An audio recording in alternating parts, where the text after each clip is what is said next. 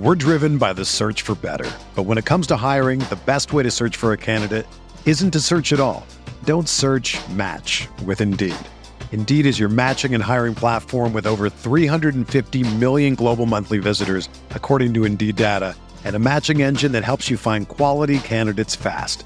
Ditch the busy work. Use Indeed for scheduling, screening, and messaging so you can connect with candidates faster.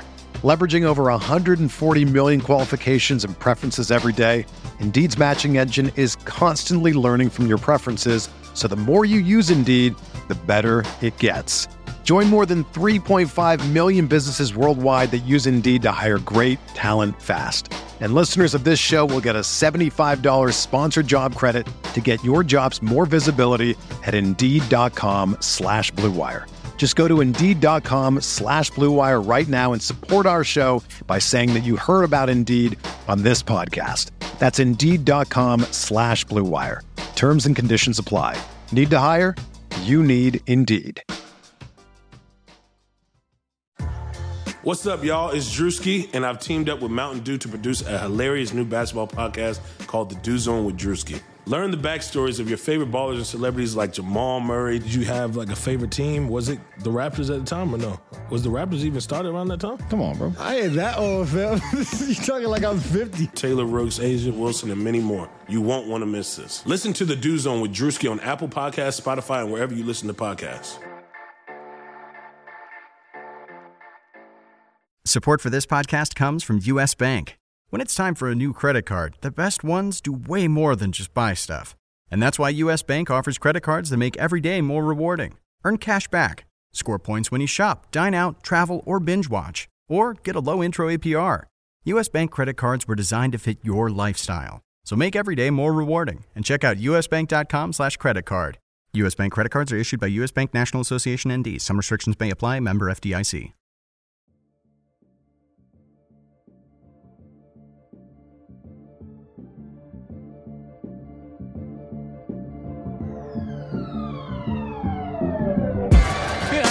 There and did what Swaggy P do. Teammates played great, and we um, came out with the victory, you know? I'm just trying to really get my, my NBA 2K rating up. I, I, I, I just cannot take. I, I, I, I, just, I, I can't take it. You know, it's 12.02 right now. If they want to fire me at 12.05, I'll go home and find something to do. I'll have a good day.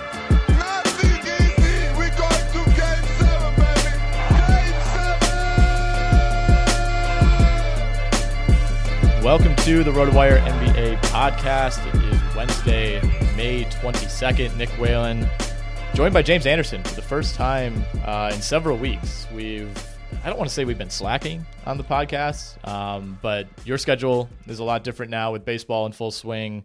Uh, Alex Barutha is is in Spain right now. I've been in and out of the office, um, but I'm glad we get to sit down uh, before we get to to a long Memorial Day weekend quite a bit to get to. Um, don't want to spend too much time, um, you know, on the East and Western Conference Finals, just because those have been covered in quite a bit of depth on just about every other NBA podcast out there. Uh, but I do want to talk uh, NBA Draft Combine, uh, which I was at in Chicago last week. Um, you know, fallout from that, what the NBA Draft is looking like, uh, as we're now under a month until until draft night on June twentieth. Uh, but we can start with a little bit of of Western Conference Finals talk first. Um, the Warriors just don't lose when KD sits at this point. Um, to me, I, I, I, you know how I feel about this situation. I've, I've made that known to you uh, pretty clearly since Durant uh, joined the Warriors a couple summers ago. Uh, but this was just a reminder, I think, to everyone of how good this team was uh, before Kevin Durant joined and still is. Uh, you know, ha- not having Kevin Durant, having a diminished supporting cast compared to what they had uh, when we last saw this iteration uh, of the Warriors in 2016. I do think though that it's it's starting to get a little bit uh, ridiculous as far as you know people. I, I don't think anyone is seriously suggesting that the Warriors are better without KD, right? Uh, I don't think so. I think that they are maybe more fun to watch without KD, Yeah. and therefore people kind of get all excited about them without KD because it's just more fun. They're like a more Mhm. fun team, and they play this style that is sort of the style that everyone fell in love with like Right. five, six years ago. And uh, I mean, like when Steph goes off, it's it's kind of the funnest thing to watch in basketball still to me is just like the that like eight minute stretch where Steph Curry's just completely lethal and uh, doing all kinds of crazy stuff. And it's not really this team. It's it, it's not like how good this team is. It's how good those three players are because it's just uh, it's really just Draymond, Clay, and Steph being amazing together and being, uh, you know, this isn't the Draymond we saw Mm-mm. all season. This is playoff Draymond, and and like Clay and Steph, when KD was healthy during the season, just didn't really have any reason to perform at this level. Yeah. And without him, they they need to, and they just are kind of reminding people just how good they are. I saw I forget who threw this out there on Twitter uh, last night or maybe two nights ago during the game. Um, they said, you know, the Warriors would be in bigger trouble if Draymond got hurt than Kevin Durant. And I, I don't know if I fully believe that. I think it's a little bit matchup dependent, but there there is an argument to be made that, especially after what we've seen in this Portland series and at the end of the Houston series, that Kevin Durant is maybe like the third most important player on the team, despite being the best player. If that makes sense.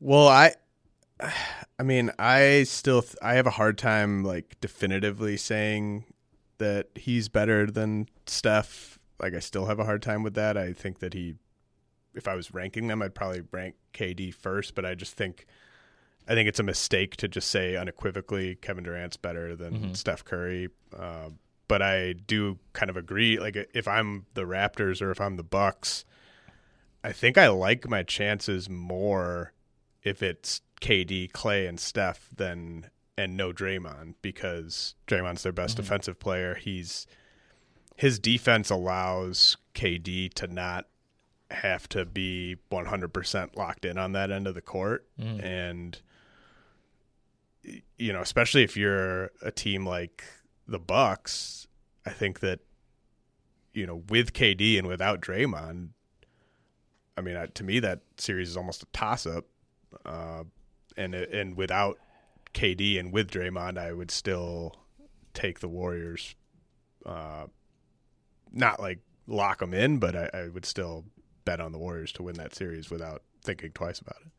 I think I, I will be betting on Golden State to win the series regardless of who's available. I think it's fair to assume that the three currently healthy, Clay, Steph, and Draymond, will be there. I, I don't know what to think about Durant's calf. Uh, I don't think we're getting the full story on that. Um, I also, you know, we also have a week until the finals start, so things could certainly change. But even if Kevin Durant doesn't play in the finals, I think I would still pick the Warriors over Toronto or Milwaukee, which is an insane thing to say that you're already without Boogie Cousins. Then you take away the player who's probably currently the best player. It's not insane to say. Why is it insane to say that you would take the Warriors? Well, no, I it's mean, not, they... not insane to say. It's insane like the thought that you could lose the number one player in the world and still be favored over a potential you know team like Milwaukee was that was wire to wire the best team in the NBA. I'm saying I, I think it's rational to pick the Warriors, and I'm saying it's insane that this can happen that they can lose the best player in the NBA and still be a somewhat comfortable favorite. But that was Finals. like ever since KD went there, that was just kind of baked into it that they right. could lose, they could afford to lose him or Steph, and they would still be the favorites. Like we've known and that for. I like just, years. Are people okay with that? I, you know, I've never been okay with that. I think you've been a little more comfortable with it than I've been. Well, I just love watching um, the original Warriors right. play, and so like I wasn't going to start hating them because KD went there. Right. Uh, I think they're just more fun to watch without KD. Uh, so I'm. It's not like it's I was happy that league. he went there, but I don't hold it against them that he's there. I, I just don't like the idea. And again, I've said this a hundred times. Like, don't blame any of the current the the non KD Warriors. You know, like if you can get Kevin Durant on your team, you do it. If you're the Warriors front office and you can get Kevin Durant, of course you do it. Mm-hmm. Um, I just I don't like the idea of the, this like in, just invincibility that they've gained.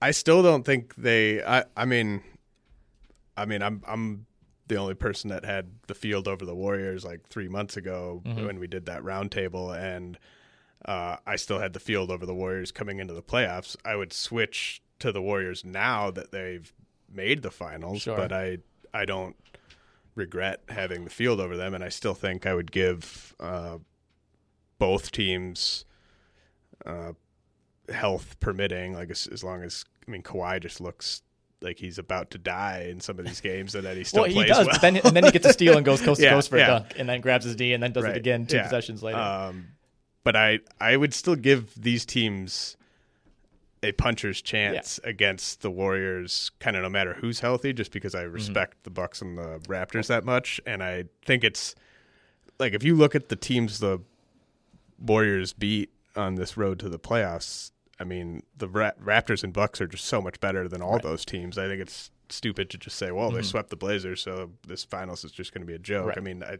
I would take the Warriors, but I think it goes at least like five or six games. I think they they'll struggle against a team like Milwaukee or Toronto relative to the Cleveland teams, obviously that they faced in the past, and even Houston and Cleveland. I think until this year are probably the, the quote unquote best teams that they've had to go through. I mean, those especially the the Cleveland team that still had Kyrie and Kevin Love two finals ago. Um, Golden State ended up winning that series in five, but that was that was a great great Cavaliers team. They still they the Warriors don't struggle against teams that you know are so ISO heavy. You know they've they've mm-hmm. pretty much figured out LeBron. You know in that series in 2017 and and to a much stronger degree in 2018 when he didn't have that same supporting cast. Um, and I think you know they were pretty confident going into this past series against Houston, even though there was a scare last year. You know we we saw them kind of just let James Harden, you know, shoot shoot their way out of that series. And neither Toronto nor Milwaukee is going to play like that. You know, Milwaukee maybe to a, especially the offense that we've seen these last two games, maybe to a, a slightly lesser degree, it's kind of Giannis and everybody else. Um, but at least these teams have depth, and you know when that depth plays well, like like Toronto's has these last two games, and like Milwaukee's has in game one and two, you know that that's the type of team that I think could give Golden State a little more problems than the top heavy teams that we've seen um, you know, come up against them in these last couple of playoffs. So I know you watched Toronto Milwaukee last night. How did you feel? You said you would flip flop now, you know, to Golden State versus the field in the finals. How did you feel after Game Two, which Milwaukee won uh, in Milwaukee on Friday? Like at, at that point, I think that that's when you you know there was kind of a 48 hour period before Game Three where you know the the Bucks could maybe beat the Warriors uh, narrative, you know, really started proliferating, and now you know a few days later, that that doesn't seem quite as likely. Yeah, I definitely would have said that that would have been a six game series at least after game two of the Eastern Conference Finals, and uh, you know, I think it's to me the uh, Raptors winning two in a row in Toronto says a little bit more about them than it does the Bucks. I think people were maybe myself included, sort of too quick to just assume that when the Bucks were up 2-0 that that was kind of a wrap on the series. Uh, you know, the Raptors still had this piece to play of putting Kawhi on Giannis, and they obviously didn't want to go to it until they had to for obvious reasons. But uh, that's proven to be. Uh, Giannis wants no part of Kawhi. No, at all. That's very it's obvious. really, really obvious, and um, I mean, it just sort of comes down to how well do the supporting pieces around Kawhi because it's not like Kawhi has just been taking over offensively in these last two games. He's been fine and he's made some big plays, but it's more about uh, the supporting cast stepping up and the Bucks supporting cast not stepping up in the two games in Toronto. Norman Powell specifically, and uh, when the Bucks were playing at home, they had their own guys stepping up in, in big ways. So I think it's kind of like the home team. You can kind of count on the bench a little bit more uh, than you can the road team, and that's been kind of swinging these games. But um, you know, when when both these teams are playing at their very best, I think they both look like teams that can push the Warriors. It's just that they're much less consistent than the Warriors. Right. I, I think focusing on Game Four specifically, like the the most discouraging point for Milwaukee is that Kawhi Leonard and Pascal Siakam combined for 26 points on you know okay efficiency, and neither player at any point you know felt like they were in control of the game. Siakam was in early foul trouble. Kawhi was was loosening up his leg for most of the first half, and you know had some big moments, but really didn't play all that well, and, and you know was kind of their third or fourth option. It seemed like just kind of floating around on offense with with that leg bothering him. For Milwaukee not to be able to take advantage of that and really ever ever close the gap. There was one point I think early in the fourth quarter where Ersan Ilyasova missed a wide open three on the wing. Pump fake, got the guy in the air and had a wide open look, missed it. Powell hit a three on the other end. Bucks went down, got a terrible turnover. Basically, I don't even know if it was a shot or a turnover. It was hard to tell from Brogdon, and then another big basket from Kawhi. and all of a sudden it went from potentially a four point game to a 12 point game. And, and at that point, it was basically over. It, it just seems like outside of game two, um, you know, Milwaukee didn't play all that well in game one. Looking back, fairly Mm-hmm. lucky to get a win in that one. Although Toronto, you could probably say the same for game three. Toronto c- seems to be able to put together these 8-0, 10-0, even 6-0 runs, and the Bucks just don't. They're not able to get stops. And to me, the the offense has been obviously concerning, specifically for for Eric Bledsoe and, and Nikola Mirotic was god awful last night. Uh, but defensively, they have not been the same team that they were for a lot of the regular season. 32 points in the first quarter for Toronto, 33 in the second quarter. Um, and I believe they only finished with 29 in the third, but at one point there was there was like four minutes left in the third quarter, and they were in already in the mid 20s. They they just had a poor close. So, you know, I don't I don't know if these are scheme issues. It, it does seem like they're they're being a little reckless and a little cavalier with the double teams, leaving guys wide open. Um, which is something that you know they kind of lived and died by during the regular season, but it, it does seem to be a little bit more pronounced in this round. Yeah, I think that they. It's just, I mean, the the stuff that was working for them at home just wasn't working in Toronto, and Mhm. um, you know there was some just bad. They're they're picking sort of like at a certain point you can't keep leaving Norman Powell open when he's knocking down all these threes, and like it's fine to leave Pascal Siakam open. It's fine to leave.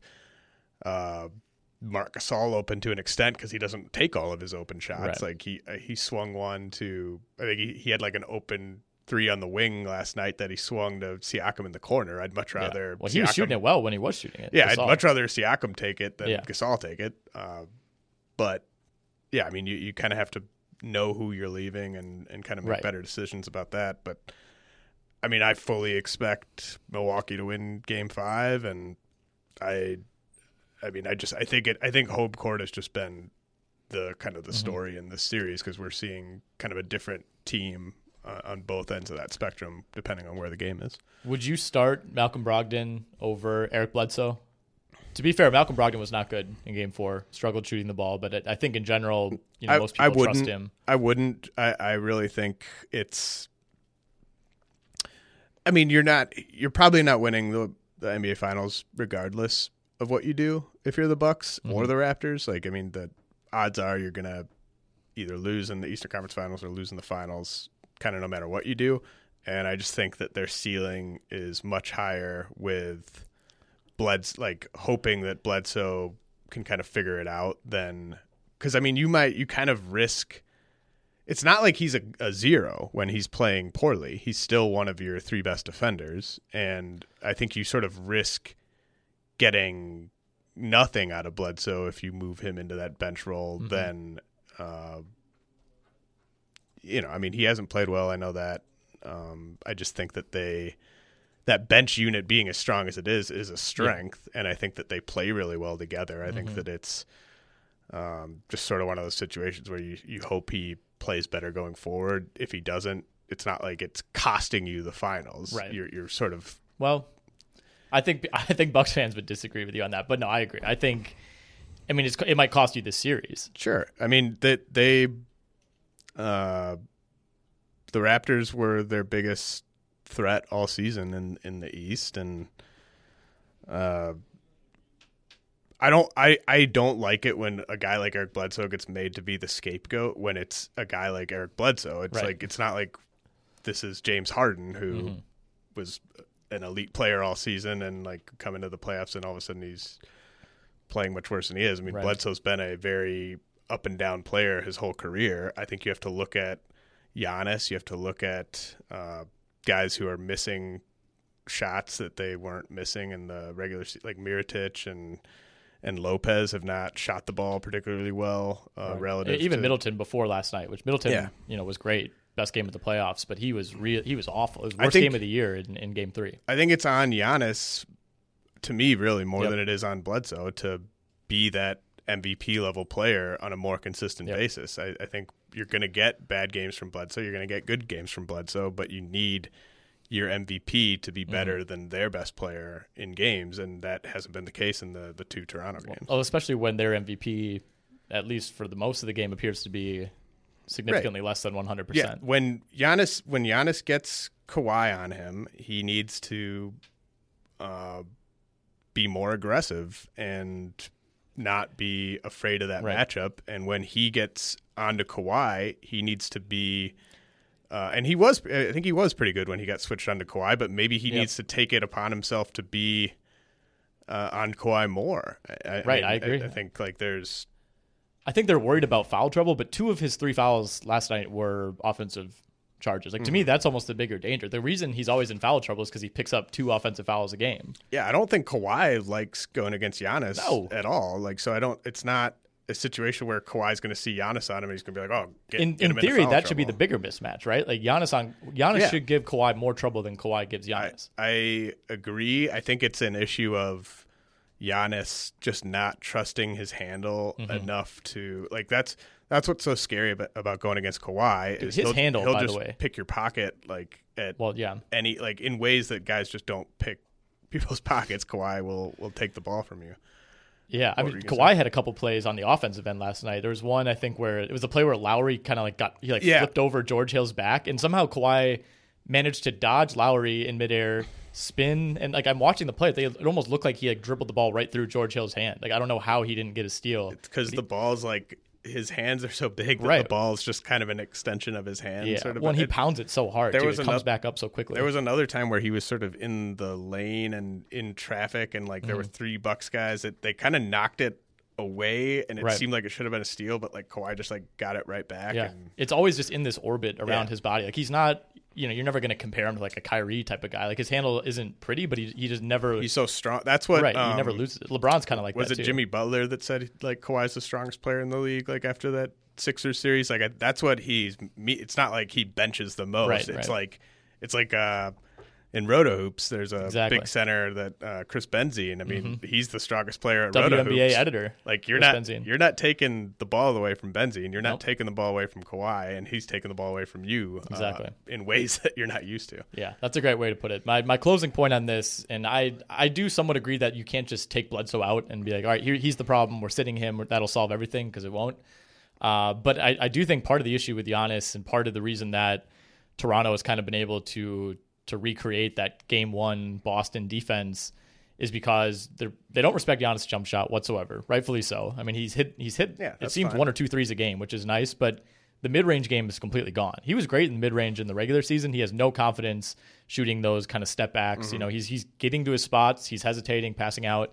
Uh, but having him out there and having Bledsoe out there, who, you know, last night they just threw Pascal Siakam on Bledsoe, you know, in air quotes, as basically a free safety. Or like, let this guy shoot. You, you can roam around. Mm-hmm. And basically, what that means is you're going to go swarm Giannis whenever he gets in the lane. You're going to go swarm Middleton, uh, and they did a great job of that.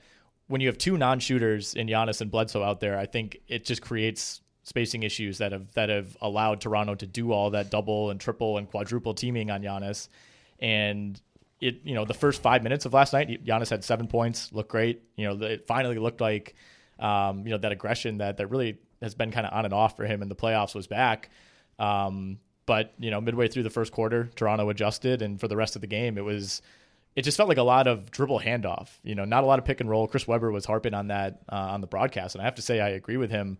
It was like watching, you know, 2008 Memphis, just dribble drive, penetrate, pick up the dribble, kick it to the next guy, dribble drive, penetrate. All of a sudden, there's three seconds on the shot clock, and Nikola Mirotic is taking a 27 foot contested step back. and I I think it's important to remember that the that Giannis is not at his peak. Like No. so it's it's just I mean a lot of times you have these like I'm thinking about like that like 95 Orlando Magic team, the uh the Thunder team Even that that lost to the Mid Heat, 2000s like- LeBron. yeah, I mean, you you have these just elite talent, uh, superstars that like are they're so talented that that alone is good enough for them to get to the finals or the conference finals, but they aren't finished products to the point that they're ready to kind of carry a team all the way. And I think that that we might sort of be seeing that with Giannis in this season, where he's arguably the best player in the league in the regular season. Uh, I mean, maybe not arguably, maybe he just is the best regular season player at this point, but he's not a complete product to the point where his game is the same game in the playoffs. Yeah, I think that's a great point, and I also think it's unfair to expect him to be that right now. Like, there is there really a precedent for any team getting washed out in the first round one year, bringing back mostly the same team. You know, a few a few kind of role player additions. You know, nobody who's a top three or four guy in your team, uh, and then just going all the way to the finals and maybe winning it. You know, like there's it's kind of this informal step system that you have to take unless you add a superstar in an offseason and that can accelerate it. You know, it's just very very rare for a team to not win a playoff series and go all the way the next year. Mm-hmm. Um, okay, let's talk combine. Uh, where do you want to start here? I, I have a bunch of random notes that I took down. Um, every year that, that we've done this, this was your first year opting out in, you went to the what, last three?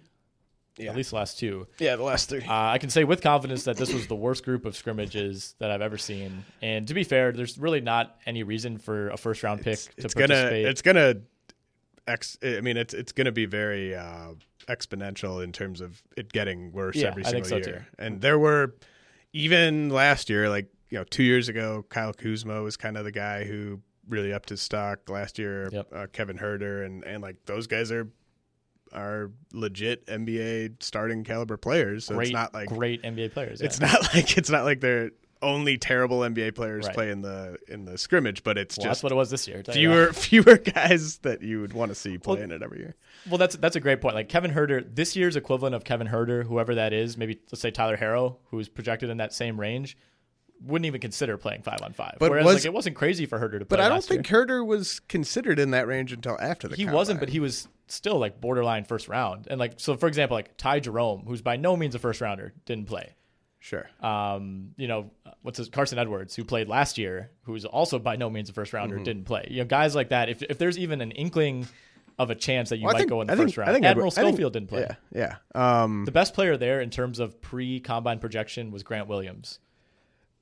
yeah. I mean, I still think, I still think there's guys like, well, we'll we'll get to it, but I mean, I No, let's go right, right, dive right in. Sure. I mean, I think two of my guys, we're going to get to that later, but Sure. two of my guys scrimmaged uh, Terance Mann, Zach Norvell. Mm-hmm. Uh, I mean, Luka Samanic, He looked good. it, it's not like he couldn't be as good as Kevin Huerter. Like, I mean, I think he could be that good. It, Yeah. It's, I mean, not that type of player, obviously. Sure. But yeah, that type of impact. I mean, I think in terms of guys who really helped themselves, he's probably number one or number two. and then Darius Bazley, I was almost surprised that he did it just because he's sat out every other aspect of Right. performance evaluation to this point. But So yeah, we should mention. I mean, basically the reason that we're going through this, because a lot of the guys we're going to talk about are not going to be NBA stars or even rotation players, but it's just just guys to know as the draft approaches. Bazley, if you're not, is it Bazley or Bazley? I always thought it was Bazley. know. I don't know. Bazley and or Bazley committed to Syracuse. He was like a top 20 recruit. Uh, would have been a freshman this past year. Backed out, said he was going to go sign in the G League and kind of try to be this. I think he did a big Players Tribune article about wanting to be this pioneer. Uh, pretty much immediately backed out after everyone told him that was a terrible idea and he would get just manhandled in the G League because he's. I mean, we'll, we'll talk about him in a second. I mean, he's he looked good and is a, a I think going to be a, a pretty decent NBA player someday, but super skinny. I mean, looks like a high school kid. I mean, he was like I think he had the lowest body fat of anyone there, uh, but basically just because he's super skinny. Um, ended up signing a million dollar endorsement deal to be an intern at a paid intern at New Balance. Um, and I, I believe he's rep by Clutch Sports, so they kind of hooked that up.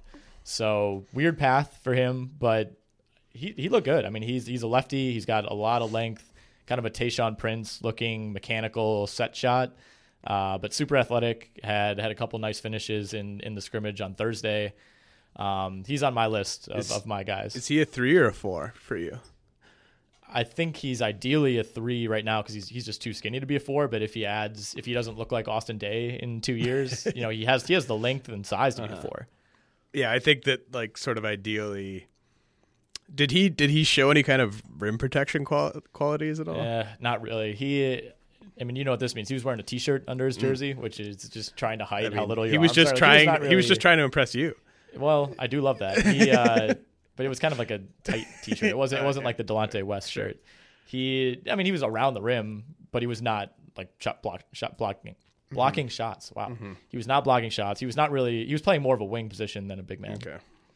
Um, other guys, like I said, Grant Williams, just not not a rest. I- impressed. I w- I wouldn't take Grant Williams in the second round.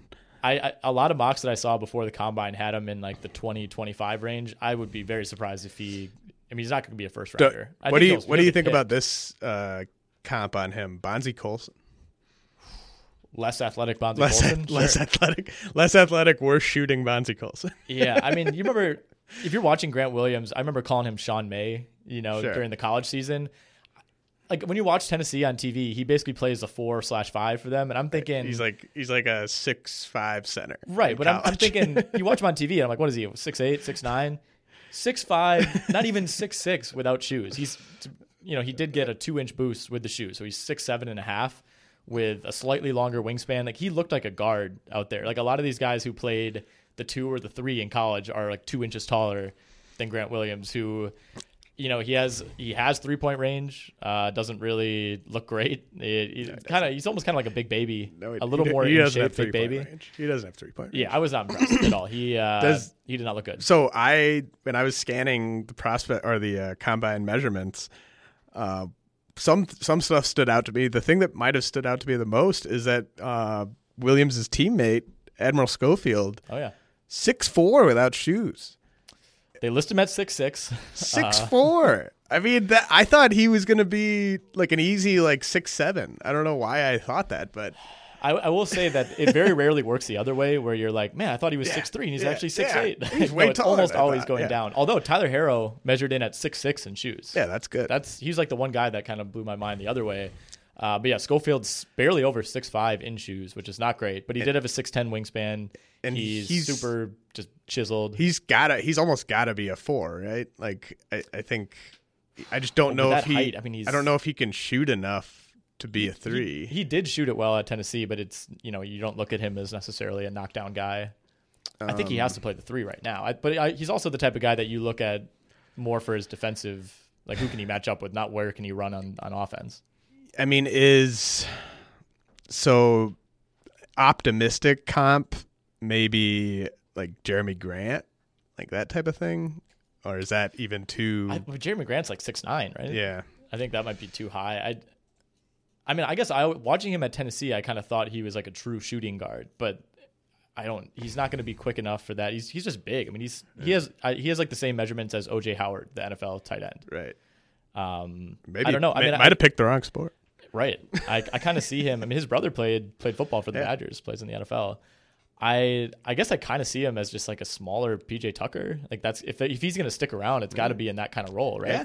No, I mean it's it's possible. Like there's there's a sort of a an art to uh, prospect evaluation now where you have to find guys like PJ Tucker, you have to find guys who are going to sort of be underrated for various reasons but who for whatever reason you think are going to translate to today's game. Maybe he's one of those guys. I just um for hi given his size and the fact that I think laterally he probably will struggle to guard smaller players. I think that that measurement was not good for him. Yeah, I think the appeal with him is, you know, if, if he gets matched up in the post, you know, he can kind of, you know, in theory at least with that much weight and that much muscle, he should be able to hold his own. Um, but yeah, we'll see. I mean, what the most interesting thing with him is he he was supposed to scrimmage and then pulled out um, the night before, which typically indicates that you either feel really good about where your status is at as a prospect or someone gave you a promise. But you know, guys like him, it's like he's not. I would be pretty surprised if a team like in the twenties gave him a promise, but you know, maybe high second round is fine with him. Well, I mean, Chandler Hutchison got a promise. Yeah. I mean, it's not like But I feel like he was also like a slightly better prospect. I guess maybe. I mean, I think I mean, he tore it up last year. I think uh it's not it doesn't necessarily have to be a promise. It it sort of has to be his agent Yeah. talking to enough teams that are kind of in that 18 to 25 range that are legitimately interested to Well, just don't go play yourself out of this Right, range, yeah. more or less. um, the guy I got asked most about, um, just being being around Chicago and Milwaukee by friends for the for the week was Taco Fall. Obviously, was not impressed by Taco Fall. I, I know I know some in the the NBA podcast community are are really in love with him. Maybe as a as a first rounder. One, he didn't even get invited to the combine. He went to the G League mini camp, and then they took I think like eight or ten of the most impressive players from that and brought them up to the real combine. So he the fact that he wasn't even on the initial list, which is we should say compiled by NBA front offices. Like they vote basically on the guys they want to see and they take the composite like top 60. So it's not just the NBA is Yeah, hand picking these guys. But did you I did you hear uh, Jonathan Givony's thing about how teams have told him that they sandbag on those lists and like Really? they don't want the guys that they like the most they don't want to be Huh. Yeah, scrimmaged at the combine because they don't want You other teams to like so like it, it's not necessarily even the guys that teams want to see it's like sometimes it's, it's the guys that teams know they don't like and therefore they want to kind of flood the combine with those guys so I Mm-hmm. that mean, would explain a lot. Actually, Yeah, that would yeah. explain why Noah Trimble was always there.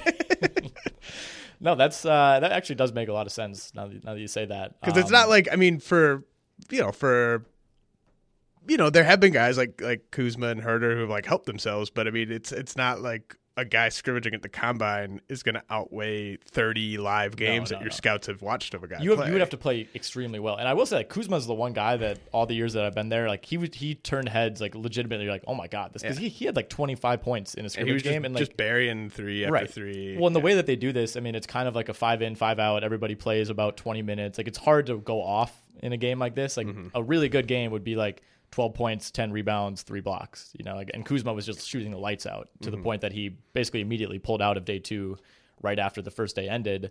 Um, T- Taco Fall. I mean, if you're gonna take him, I think it's almost as like a novelty. You know, you you kind of want this Boban like guy on your team that I don't. I mean, it's hard to say that would really drive fan engagement, but I. I just don't ever. I can't imagine a world in which Taco Fall is playing like 18 minutes a night in the NBA. He's he does move well, I guess, by seven foot seven guy standards, but like the hands are terrible. His passes were really rough. He was involved in two jump balls in like a 10 minute span just because he kept bringing the ball down in the paint. Like, Um, I mean, when he gets it down there, he either dunks it or gets it stripped. You know, he's not going to get blocked. Um, and he, I don't know, he just he just wasn't a factor. I'd love to see him in the NBA. I think it'd be fun, but it's it's it's, it's just not. it's just not very actionable in any way. Like best case scenario is Boban, and it's not like Boban. yeah. Well, even, look like at Boban's been traded relevant. like Yeah. five times in the last two Yeah. years for So, a reason. Yeah. it's just not. Uh, all right, I, we'll just run through some other quick notes. Fattest guy at the combine, Naz Reid. Not not surprising. Um, still projected kind of high second round because he. I mean, the production's there. He can kind of handle it. He's big. But yeah, I was not surprised that he had the highest body fat by like five percentage points over the next fattest guy. Bol Wait, Bol. He wear he wears a t-shirt for Yeah. other reasons. Right, He- exactly. Other end of the t-shirt. Caleb spectrum. Swanigan t-shirt. yes, he looks like Caleb Swanigan too. Um, Bol Bol uh, still recovering from that that uh, foot injury. Didn't do anything, and and even if he was fully healthy, he wouldn't have really participated. Uh, but he was seven two and a half in shoes, which is pretty good. Uh, seven seven wingspan, obviously a, a massive standing reach. It it does feel like Do we? Can we? So, um, do you want to sort of save sort of like lottery where guys where you would take guys discussion for later? Because like I think Bol Bulls. yeah. There's just so many likely busts with upside who are going to go in that like seven to twenty range, and he's like one of them. But I would- seven two Cam Reddish. he's like my least favorite of the likely busts. Well, yeah, we'll get to the lottery in a second. Okay. We'll, um, Okay. I'll just run through a couple Sure. more, like you Yeah. know, first, Yep. late first, possibly second round guys. Uh, but the other thing with Bol, and like you said, we'll talk more about him later. Dropped twenty plus pounds uh, between when he was last weighed, like to start the year at Oregon, and now. So part of that is you know you just can't be active when you have a broken foot. But basically, all the weight, the good weight that he put on to to become a college basketball player at Oregon has like melted away, and he kind of needs to start over in that regard. Um, KZ Okpala, six nine and a half in shoes from Stanford, almost a seven two wingspan. One of the big winners, I think, just in terms of measurements. His agility, strength stuff was you know average, slightly above average. But I think as somebody who most teams view as just kind of like a super poor man's Andre Iguodala defensive stopper guy, like the most important thing for him was was getting those measurements. And six nine and a half is pretty good. Yeah, and I think he's a he's part of the reason why like my my preference of the guys that are going to go like middle lottery might be different from others because I just don't see a huge gap between Okpala and guys like uh, DeAndre Hunter and Jarrett Culver. Like I think, sure, I would rather have Hunter and Culver, but I don't think it's much, much, much Right. more likely that they won't bust than than Okpala. Okpala's got a little Anunoby feel to Sure. him. Uh, Tyler Herro, like I mentioned, six six in shoes, really good for him. Uh, did have a negative wingspan, which every white player is always like, whatever your height is, just minus three inches, and that's Sure. your wingspan. Jordan Bone from Tennessee, I, I believe he's still. I know he's leaning towards staying in the draft, but as of uh, last time I checked, he was still maybe going to go back to Tennessee.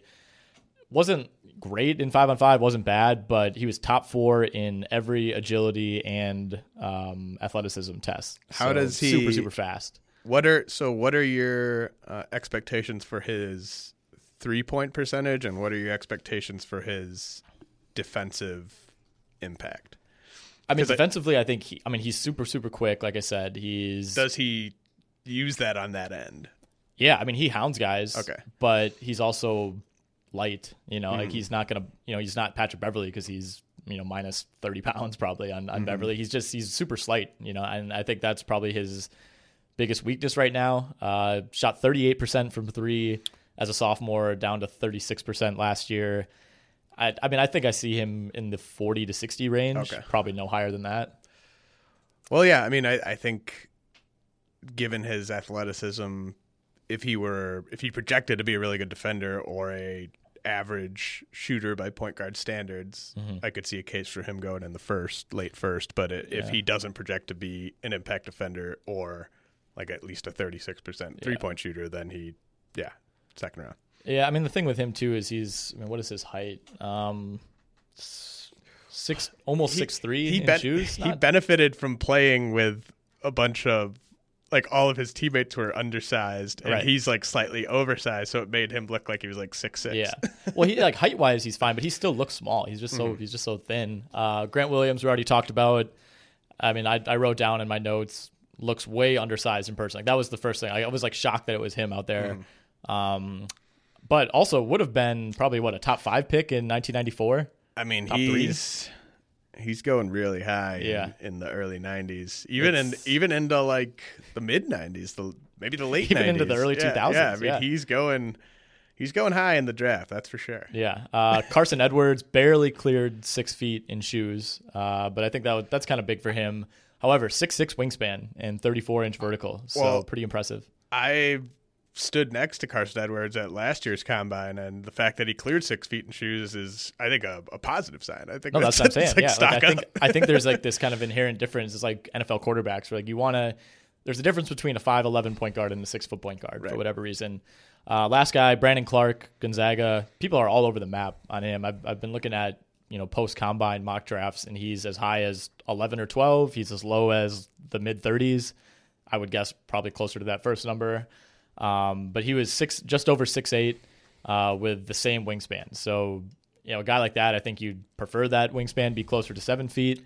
maybe he he, maybe Jerami Grant's a better comp on Brandon Clarke.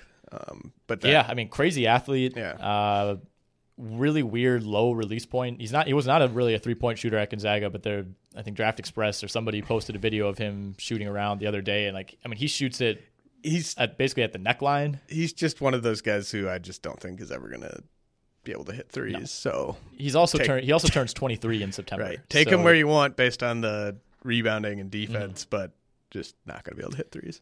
Okay, let's get to lottery guys.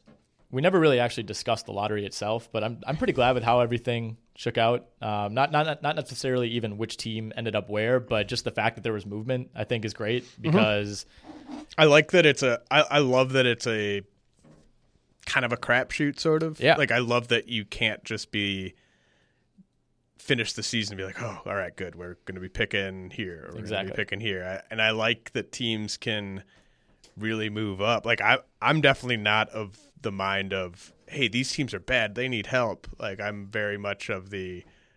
Some of these teams Well, don't deserve help. I well, I think it's also important to note that like the way that these, I don't know if people who you know don't study the NBA, I guess extensively know that like it would be impossible, you know, for for a team like the Knicks, they can't pick lower than fifth. You know, so like mm-hmm. there's not this there's not this situation where you could finish ten and seventy two and then pick 14th. You know, you can only mm-hmm. fall so far. So like it does it does kind of in some ways ensure that if you really need help, you know, if you're one of those teams like New York or Cleveland or Phoenix, you can only fall so far. Um, and, and but at the same time, you know, you're not just automatically handing that team a pick like it works in in the NFL. Um, but yeah, I mean, it's obviously for me personally, it was great to see the Lakers jump into the top four just to add some firepower to to a trade to get my man some help. Uh, but yeah, I like every year. It seems like one team will move up, or you know, you, you're all of a sudden there's three picks left and everything has gone in order so far, and maybe one and two flop.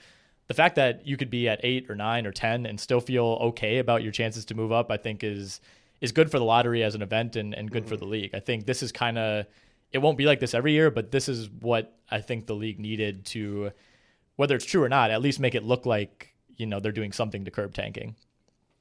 Yeah, and it's it's not going to stop tanking. No. I just I like the uncertainty that heads into it. it For sure. It more. Um, so I, I don't know if I believe this. Um, you know the this narrative that's going around that Zion is you know the biggest no brainer prospect since LeBron.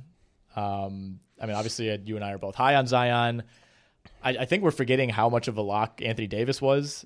I don't I don't know what Davis's flaw was coming out of Kentucky, and, and certainly it's hard. Are to, you are you saying no brainer like number the one. gap between him and the next the number two guy, or no brainer in that he's like a generational talent?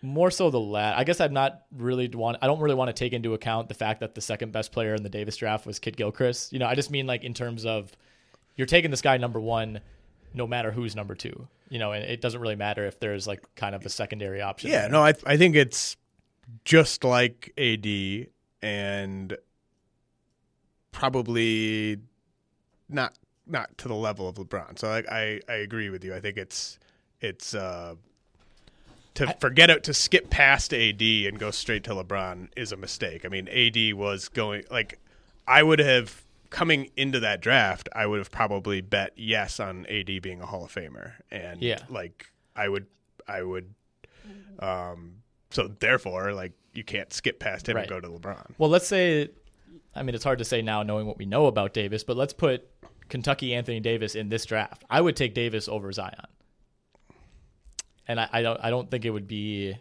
You know, it'd be close, obviously, but I, I think I would be pretty confident in taking Davis. He's, I think he's the safer of those two.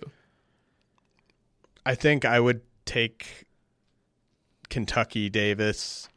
I'm I'm sort of I don't know. I'm I might be mildly like if you told me going into that Davis draft that this would have been Davis's career, I think I would actually be slightly underwhelmed but based on the lack of winning. Like I thought his defensive, I thought he was going to be more of a just like a Rudy Gobert level. Like he's on your team, your defense is top five. Tim Duncan NBA. like type just, of impact. Like just he makes your defense a top five defense just by the fact that he's on it, and it hasn't necessarily been the case. I think that's fair to say. So, I think his offense his- is maybe better sure. than than you would expect because he, he really wasn't like his numbers at Kentucky were not crazy. It was more about the projection, Right. And you know he's become a better shooter and better off the dribble. But yeah, I, w- I would say I wouldn't have thought that at this stage in Davis's career, it would have been possible for his team to miss the playoffs. Which Yeah. we maybe they wouldn't have missed the playoffs if he if the trade stuff hadn't come out. But no. um, That see that's also a myth because I, I looked that up when I was writing an article a couple weeks ago. Like they were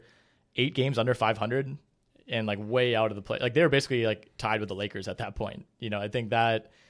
You know, it wasn't like he torpedoed their season and they were going to be a top Yeah, four so- Like it was not looking good, and that's part of the reason that he right. asked. So for it. that that sort of lines up with what I I just wouldn't have thought it would have been possible at, that at this stage of his career he could have been on a team that Right. would have been eight games under 500 at a certain I think point. that's fair. Um, do you just mean like you know your your Duncans, your LeBrons, Yeah, like if they're just yeah, on your team, even if your yeah. second best player is Danielle Marshall, you're getting you're winning Yeah. 50 games. Yeah. No, I think that's fair to say. Um, there really hasn't been any discussion though, you know, even on your your first take type of shows of Morant or RJ jumping Zion. Like every year, there's we we've said this on No. this pod a ton of times.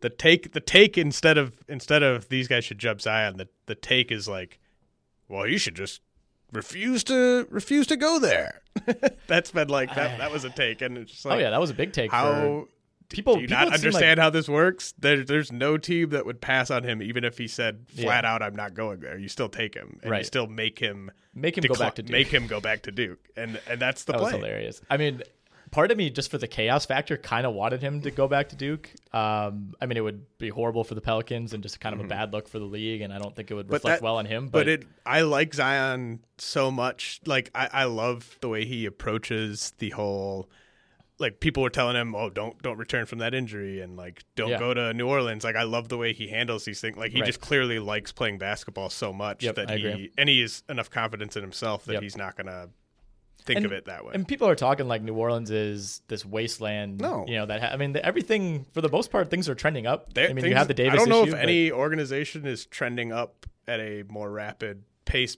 Don't Right. even factor in the Zion thing, but like the the fact that uh, Gayle Benson seems to be like a ten times better owner than her husband, and uh, the fact that they got David Right, Griffin, that, like that, to me, the Griffin there's just acquisition. there. I mean, that franchise all of a sudden is maybe now one of like the ten or twelve best run franchises think in the about league. think about the typical team that wins the lottery. Like, what if Cleveland had won the lottery? That's a lottery team. Yeah, they have nobody. Right. There are no assets on that team besides I mean, Collin Sexton. could could you argue that the Dell Demps to David Griffin upgrade is just about as good as the Jason Kidd to Mike Yes. Budenholzer upgrade on the on the front office for side? sure. Yes, absolutely. And so, I I mean, if you're in New Orleans right now, your your quote unquote worst case scenario is you have to trade Anthony Davis for what's going to be an awesome trade package, and all of a sudden you're rebuilding around the biggest prospect since the guy you just traded, Mm-hmm. plus you know, like if if you have to go forward with a core of Jrue Holiday, Zion Williamson, Jayson Tatum, Marcus Smart, and a couple future picks, plus your own picks, like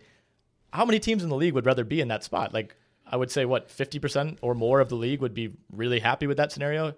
I would Probably seventy percent of the league. Like, yeah. other than the top teams that are trying to contend right now, like what what young core would you take over that group? I think it's like a top eight situation, Yeah. and uh, I also don't buy the whole. Oh well, they blew it with Davis. They don't get. They don't deserve to have a second crack. It's it's everyone is different. The front office, the owner, like everything is different than the group that blew Yeah. the whole Davis thing. So and I don't even think that. they they blew it to the degree that we've seen other teams blow it with horrific signings. You know, like I mean, a lot of it was just untimely injuries. Well, so they didn't blow it uh, Well, necessarily to the extent over the past like two years that other teams, but like you know the Yeah. Asik and I mean there there were some there were some big big whiffs along the way. there were there were that's true. Um, okay, Sol- so Solomon Hill, Ugh. R.I.P. Yeah, I mean Asik before he succumbed to what was it, Lyme disease? uh, okay, so this is a how many player draft? I think it's a four player draft because So I think Reddish, I I think Darius Cole. I think Darius Garland's the third best prospect All in this draft. you were on this a couple weeks ago. I've watched you know the tape from his five college games. What what has sold you on Darius Garland? I just think he's a absolutely perfect fit for the NBA because not only is he the best shooter by a wide margin of these three guards we're talking about, but he can get his own shot off the dribble and hit his own shot off the dribble and he's got probably a better handle than Barrett by Yes. by a lot. Barrett's handle is not impressive to me. No, and like I think his handle's closer to Morant's handle than it is to Barrett's handle, and I just think he's the the um. So I think I think it was uh, Kevin O'Connor from The Ringer made this comp back during the Blazers Thunder series that Garland is more Lillard Yes. and Morant is more Westbrook, and if you kind of extrapolate out those comps, you could argue that Garland is a better fit in the NBA than Morant is. I would still take Ja just because it's the passing is elite and there's certain situations and it's not it's not like he like I think he's gonna be at, at about as at least as good as like Westbrook's best three point shooting season. Like I think he'll be like a thirty three percent, thirty four percent three point shooter at, you know Yeah. in his prime, which Don't love the release. He's No. still super skinny. and you're and you kind of what you want is you want him to be able to hit uh spot up threes where teams just like leave him and he has to hit the open one and I think he can do that. He's not going to be able to hit threes off the dribble, No. but he's so good at getting to the basket and so good at getting his teammates involved that I don't think you need him to hit threes off the dribble. But Garland can hit threes off the dribble. Garland I think has uh really he has NBA range Yeah. already. It's just such a pretty jumper, and he and he hit it at such a high clip that I to me it's a four player draft, and I would I would not I would actually take Garland over Barrett. I know that that's not going to happen, but it it's it's not It's not something craziest I wouldn't thing. I wouldn't be like whoa. I would be like yep, that's a smart pick.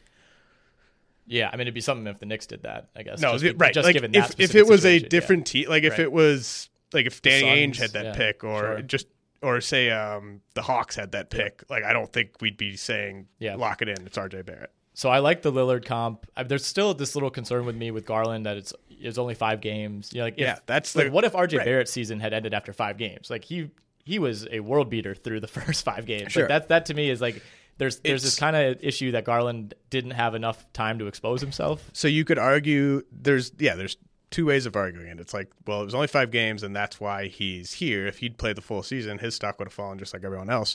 You could also also argue if he played the full season, he might have made a case to be the Yeah. number two guy based on him showing it over a, a longer stretch. Mm-hmm. And I think that it's uh, I'm saying it's a four player draft because to me the gap between Garland and the fifth best guy is big enough in my mind that there's so much more value in having the fourth pick than the fifth pick because yeah, the, I the jump from Garland to Ethan Happ is huge. yeah, like you well you could talk yourself into I'm taking this guy who's going to one day be one of the best uh like create his own shot point guards in the league. I can at least dream on that based on what we've seen whereas you know the limitations with these other guys that are in that mix. You know Jarrett Culver is never going to make an All-Star team. You know DeAndre Hunter's I wouldn't rule that out. you wouldn't really like? Culver. Hunter, no. I Culver. I, I don't know. He's like I love. Caris LeVert is the comp that I love for him, and like it wouldn't be insane if if he snuck. Like if Khris Middleton can make an All Star team, Jarrett Culver can make an All Star team. I just don't think Brad Miller made two All Star. I don't think the, the Jamaal I- Magloire I was an think- All Star. Well, the we've also one of my favorite par- parts of this time of year is the comps that like um I think it was during the lottery they or maybe it was during no it was during the combine they were interviewing Jarrett Culver on ESPN and uh, they just kept talking about the DeMar DeRozan comp on him, which is just it, it's well, it's because he's a mid range guy, you know. Like, and I I like I don't love that. I like Culver's mid range game, but I the reason why I don't think he has a high ceiling at all is I just don't see him ever being a three point threat. And DeMar DeRozan's one of those guys where you just can't comp guys to him because it's such a unique skill set to be just this deadly mid range guy to the point that it's a high quality look for Right. you and this this amazing finisher. Yeah, well, he's also a freak athlete too. Like when Yeah. he came in, he was a Yeah, like a no, Vince he- Carter level exactly. athlete. Like I just the amount of like Demar Derozan's a kind of a one of a kind Yes. modern day NBA player. I just don't think he should be comping For sure, to I don't think that he's not a guy that players are trying to mold. Their No. like young players are watching DeRozan tape. Yeah. uh, in fact, I think their their coaches are probably telling them not to. Yeah. Throw this Um, tape away. So if it's a four player draft, you know what team holds the number four pick. Right. The Lakers. There's no way the Lakers are making that pick and keeping that player on the roster to start next season, right? If it's not Davis, No. it, they're do, they're getting Unless somebody. unless they've traded LeBron. right. Well, that would be. I wouldn't necessarily be opposed to that at this point. I'd love that. So if they if it's not Davis, you know every that that deal and you know potential suitors, everybody knows the story there. We don't have to break that Mhm. down. But if it's not Davis, who's the next guy that you try to target?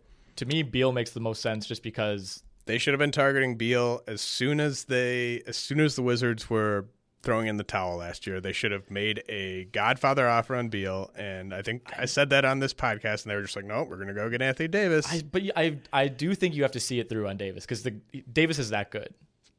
I know it can well, come back and to bite you if you seeing wait it too- through? Can you not Yes. see it through anymore? I, as, I mean, as long as Beal's out there, right? I mean, well, I, why why why cash in those assets for a guy who's eighty percent of the guy you want? Well, okay. I- I, I think Beal is the guy that they eh, after Davis is the clear guy. And Sure. You and I agree on that. And so I think uh, with new with a new front office in Washington, I think now maybe he had to tell ownership before he got the job that he wasn't going to trade Beal. Mhm. And if that's the case, then obviously Beal's not getting traded. But if he didn't have to say that, then why would trading Beal not be the first move you make? Right. And it, and I to me, I would almost uh, like Garland would fit in well just because he's on rookie deal for for as long as he is. But I wouldn't even necessarily value a guy like Brandon Ingram if I'm the Wizards and I'm trying to trade for. Or I'm trying to trade Bradley Beal because Well, you're still Parker, yeah. you're, you're still in John Wall purgatory. So to me, it's more of a give me like three future firsts Yes. that have moderate protections plus Darius Garland. Yeah, you want the then, youngest assets like, possible. Right. Yeah, you want the ones that are going to be valuable in the mid Mm-hmm. 2020s, and uh, so I wouldn't even make them give up like all of their top pieces because Mm-hmm. it, like Lonzo Ball for the next three years does nothing for me if I'm the Right. Wizards, and Brandon Ingram even less so because I have to sign him to a big deal like in a Exactly. year. Yeah, So- and right, and that that's the thing. By the time the Ingram contract, like his next contract is up, all of a sudden, then you're off the John Wall deal, and you know Ingram maybe moves on too. It's a, I mean, they're in a terrible situation. We've we've harped on that all year. So in terms of trades, I mean, there are other free agents they can attack and will attack. You know, somebody like Kemba Walker. To me, that almost seems like it's going to end up being the case because they're just going to have no other options, and Kemba Walker is going to look at the Hornets cap sheet and just not want to play with Dwayne Bacon anymore. But if you're if you're talking just strictly trade, I, I'll just throw a couple names out there. I most of them I know don't make like the most sense in the world. Maybe you try to convince Devin Booker, convince the Suns to give up Devin Booker. I don't know that that's a great fit, but I, I think Well, they're just Who knows? Uh, Robert Sarver's not trading Devin Booker to the Lakers. That's Russell Westbrook is LeBron is LeBron he- LeBron, LeBron Russell Westbrook? traded Westbrook in that All Star game draft. I think I think LeBron's hip to Westbrook. I forget was Westbrook on the court for the last five minutes of the All Star game. I don't know if he. I don't know. I don't- well, that's kind of what matters. Yeah, uh, um, I Blake Griffin. um, eh, would be a wonderful deal for Detroit. I'll say that to be able to get the Lakers assets in a way that they're not going to be able to get anywhere else. well, if I was the Pistons, I would definitely be uh, dangling Andre Drummond in front of Rob Pelinka and just sort of see like how dumb how dumb is Pelinka, how dumb is Sure. uh, Kurt Rambis's wife, um, and then just sort of see like you know whether they not like Drummond. I think the next most obvious to me, I don't know if you're going to get to this one, is Mike Conley after after Beal. yes, I that would be a horrible idea, but yes, I don't. I just don't think I don't think the Lakers were a Mike Conley away from making the conference finals. Well, would wouldn't you prefer? Are you saying you'd rather trade for Westbrook or Griffin than Conley? Maybe Griffin, not Westbrook. Because that to me, Conley is a good LeBron fit. Yeah, but he you need someone else too. Right. Well, he clearly it's not going to be the dream. Sit the dream Right. scenario isn't. Well, we've got LeBron and Conley, and now we're coming for like Conley is the third. I mean, in a couple months it might be the dream. he's the third guy. Yeah. Ideally, like Well, the nice thing about these guys we're talking about is you don't have to give up Kuzma and Lonzo, and like you would at least have like half of those guys. I mean, to Which- get, I don't even think. I mean, I'm thinking for Conley, you obviously have, doing have to you have to ways. match the salary, but I mean, maybe you maybe you give him Kuzma as like the headliner in that deal Yeah. or something like that. So at least, yeah, with Davis, it's like you're clear in the books, and it's Mm-hmm. just LeBron and Davis and a bunch of random other veterans. Whereas there is, I mean, I I would think you'd still always rather have Davis. If you compare two top seven players together, you do it. But there is an argument that maybe having a top seven player in LeBron, a top 30 player in Conley, and then, you know, four or five other good young assets who you can either keep developing or trade for someone else at some point maybe makes more sense than going all in. You know, if you like over like that would be to me paying the right price for Conley would be a smarter move than way overpaying for Brad Beal. Whereas I don't think there's a price too high for Davis. I think you just get Davis if you can do it. what if you? So let's just say you're not getting Davis. I think Well, that that's that, most sure. likely. Um, I don't. you probably have enough assets to get Beal and Conley. Would Sure. you Or at least Beal and someone else pretty good. Yeah. okay going into the season with LeBron, Beal, Conley, and role players? I, I guess I'm just a little lower on Conley right now at this point in his career, but I, I mean it would certainly be a huge upgrade over this past year's team. I mean, I think even just Conley, like say say you keep Ball, Ingram, um, Hart, and like Garland, and you just get Conley. I think that team's probably at least like the seven seed in the West. Yeah, and, pro- and I think probably a little higher even. I mean, I'd I mean, it just, just depen- kinda it depends depends how many happens- games you get from happens with the LeBron. Clippers, do you get stuff like Do you get yeah. 75 games from LeBron? Do you get 65 games Right. from LeBron?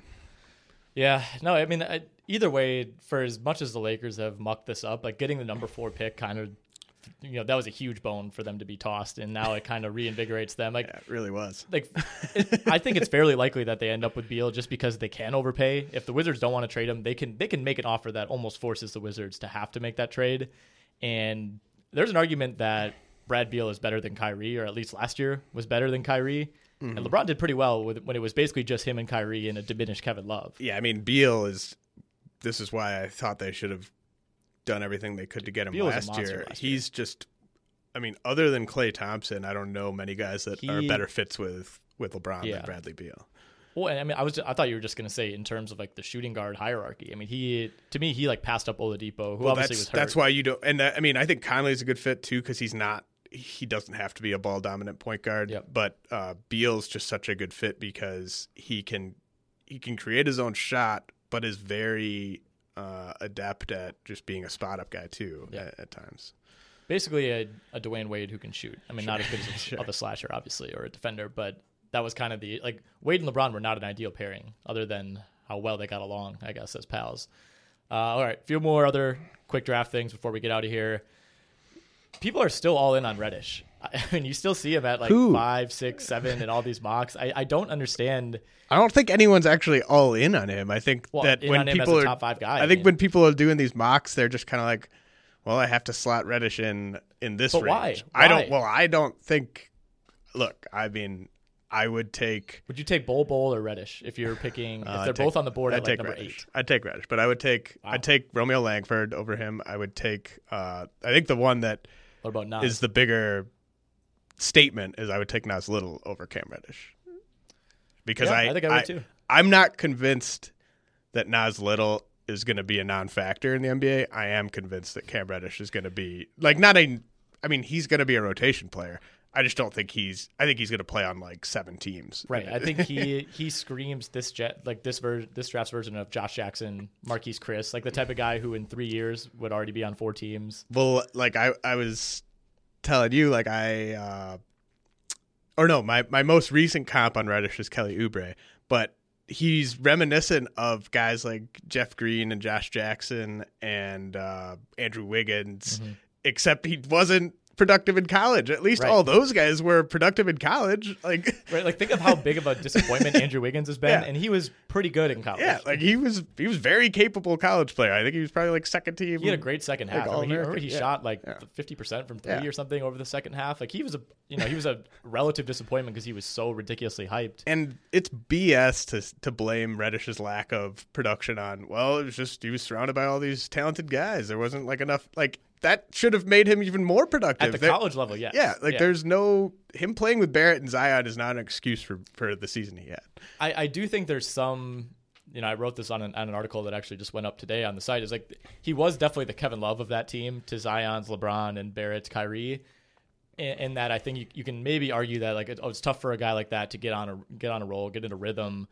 But repeatedly it wasn't like there were just one or two games where this happened. It was you know eight out of ten games he was disappearing. He was missing the open looks that he did get. Like I, I just don't know. There was very little on court that you can point to and say this play right here, this game right here, this four Well, game stretch is why I think he'll be really also, good. think about how productive Justice Winslow was Yeah. on that Duke He team. was an incredibly good college. player. Yeah, and to me, like Reddish should have been the type of guy who gets the ball on the wing on a kick out and then just roasts the guy that's Yep. on him one on one. never Just gets right to the rack and just throws down, and that just never happened. Yeah. Well, it seemed there was a lot of plays where he would do that, but then he would get into the lane without a plan, commit a charge, throw up a crazy Yeah. contested layup. He, d- he just doesn't have like that elite body control, finishing ability that his athleticism would imply that he has. Stanley Johnson might be another comp for him in terms of hype, production. I mean, he went what number eight in 2015. I think I think Yeah, we could see a similar bad. trajectory at least. I think I. It's a little, uh, you know, Stanley and Justice. I think are tougher.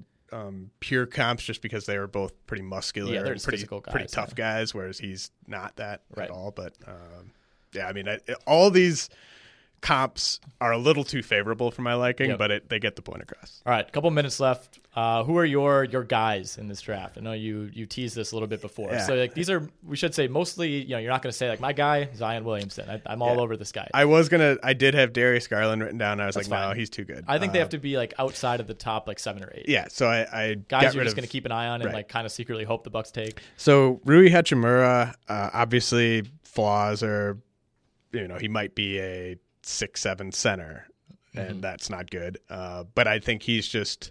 Did not show up at the combine at all. Didn't get measurements. Nothing. I think you know, I don't even mind Domantas Sabonis as like sort of a comp Yeah. on him because I think he is just a really heady player uh, who also brings effort on every single play, and so I think you get him in the right system. Uh, I think he could be just a guy who is good at passing, is good at shooting, is good at defense. Yep. Maybe in certain matchups, he's just doesn't have the lateral quickness and gets gets roasted a little bit. I don't think he can be the anchor of your starting lineup defense. He's a little stiff. Right. Uh, but I guess I with him, I'm just sort of betting on the type of basketball skills that maybe don't show up in uh, traditional stats. Uh, Carson Edwards, um, I like Patty Mills as kind of a comp on him, where I just not expecting him to really ever be a, a starting point guard, but a guy who has sort of unlimited range, um, is capable of being sort of the go-to scorer in a bench unit, and so I just kind of I know I think I know what he is, and it's an NBA player who's going to be in the league for a while. Uh, shooting is just at such a premium right now that, and I think he's got that. Uh, Terance Mann and Zach Norvell are my last two guys. Mann from Florida State, Norvell from Gonzaga, and I sort of wish I could combine the two into one player because then it would be a player I was really excited about. Yep. Uh, Terance Mann has all the measurables that you want. Uh, he's got the type of size that you would you would love to have in a shooting guard. Norvell has the shot and the scoring ability that I want in kind of like a sixth or seventh man, but just all the physical measurables are just very, very, very, very, very Yeah, poor. six five and a half in shoes for Norvell, six six wingspan. but not great. But no, uh, the shooting. I think he had like a thirty percent or a thirty inch vert, Mhm. which He's got a little No- kind of poor no man's bounce. Eric Gordon in him. I Yeah. think. Uh, Um, but no, Norvell was good in the scrimmages. I think he kind of reminds me a little bit of like Daequan Cook. Um, oh no, but the sharpshooter. you know maybe Cook could have had a bit better career if he'd come along right now. Daequan but- Cook was a huge recruit. I mean, he was Yeah. part of the Oden team, right? Yeah, yeah. Oh my goodness. Um, Did not think I would hear that name today. but I love Norvell's shot. Like I think after Herro, I'm I might be most confident in Norvell's three point shot uh, among the shooting guards slash wings. But it worried about the athleticism. Man. Man, I'm just worried about the shot. Like Okay. he's got everything else, he just doesn't have the shot. Uh, but I but I do like those two guys. Mann was one of round those guys like Fall that was invited to the G League camp. So maybe NBA teams really do like him, and that's why he wasn't invited. All right, my guys, Brian Bowen, uh, two time now, my guy, uh, a returnee to the combine, looked much better this year.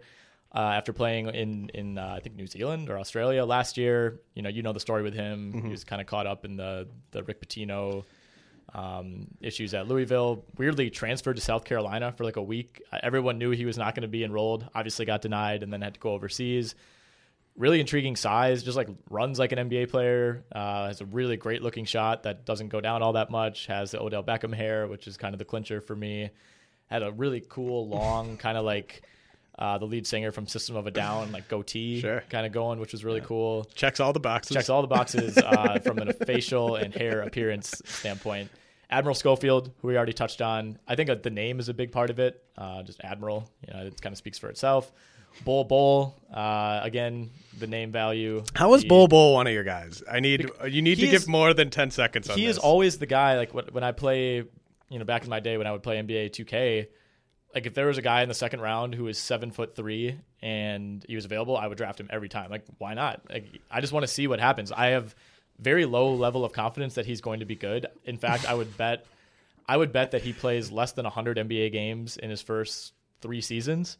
Yeah, I mean Um, he's he's a, he's he's a get hurt. ticking time bomb Yeah. from an injury. Standpoint. I think he's going to get hurt. We're going to find out that he was kind of loafing it on the conditioning. Yeah, sure. And he's just kind of going to melt away out of the league. In I've like heard people. years. I've heard people say that he's the worst defensive big man they've ever seen. That's saying a lot. so take him at number eight, and you know, hopefully it works Lock out. no, in- I, I don't think he's going to be the good. I just really want him to be good. I, I know almost for a fact he's this draft's Thon Maker. Sure, I think Okay, that's fair. Uh, and then my last guy and the number one spot on my list right Yeah. now, Kevin Porter. Number I one mean, with a bullet. Off court issues, check. awesome uh, dreadlocks with like kind of has like the deer and fox where some of them like hang down, Yeah, check. Um, has like a crazy street ball game, check. Uh, Had- kind he- of like a coach's nightmare type of guy. he had Love the that. requisite dreadlocks to have been a featured guest on Life of Pablo.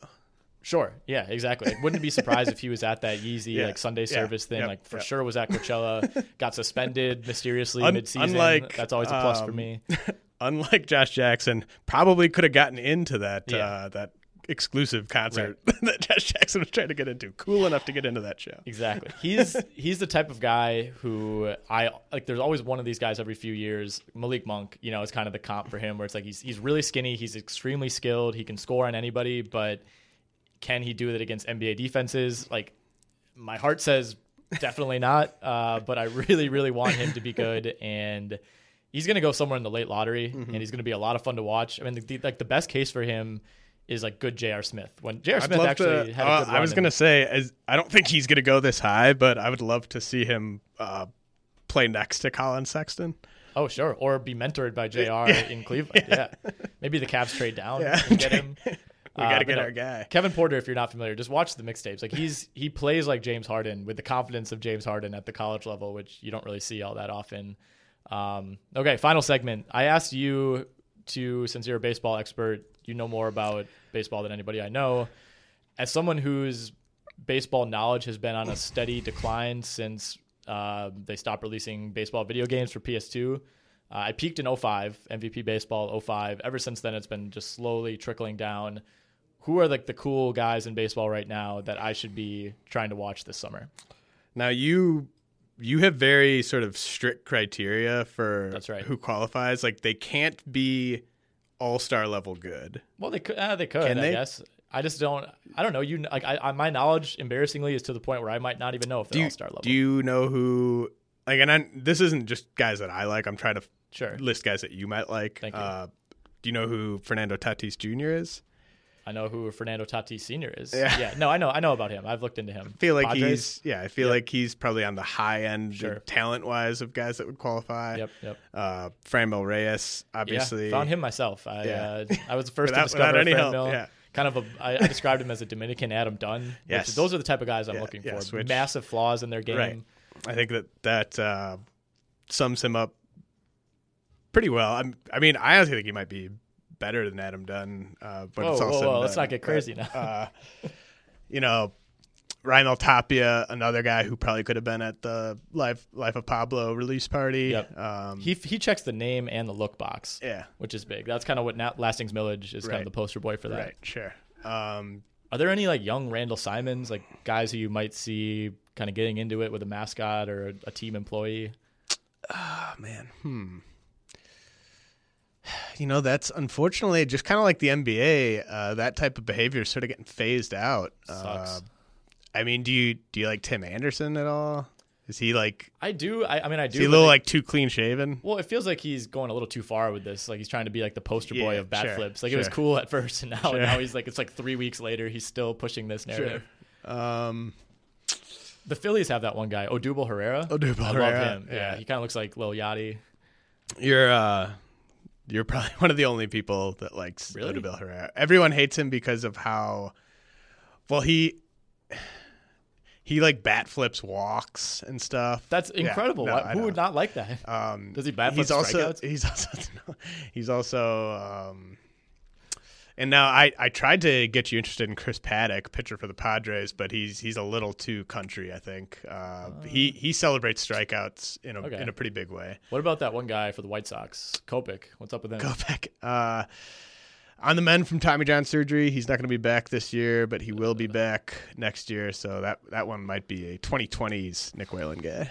Okay, I'll keep him in mind. Yeah, I'm looking at Baseball Reference right now. Just guys that I kind of liked. Obviously, Christian Yelich. He's been he's been real fun. Uh, I still like Bryce Harper. I know people are people are down on the Harp. I like Harper. um, but I, I I will stand stand by him. Uh, Do you like guy- Do you like Vlad Jr.? I Oh, know you have a Vlad that, Jr. But that one's like, oh, I love LeBron. Yeah, Yeah, yeah, Uh, no, I I do love Vlad Jr. I just I'm fascinated by his weight. Yeah. Oh yeah. It's very fascinating. Like I I Um, showed you that number. What, what was it like 260? Yeah. I mean, he's And you're like, yeah, that's totally legit. like he's 5'10. yeah. Well, hey, I think he's I think he's six. He has like a he's lead six. butt. He's six. Is he really? He doesn't look six feet. Well, that's because he's wider than he is tall, but he's still six. They list him at oh they list him at six two. Jeez. All right. Nah, that's not that's, not accurate. Yeah, to launch six two two fifty. Okay. No, I, it's more like six foot two seventy. Okay. Yeah, I would trust you uh, on Vlad Jr.'s weight over the over baseball reference. Yeah. Thank you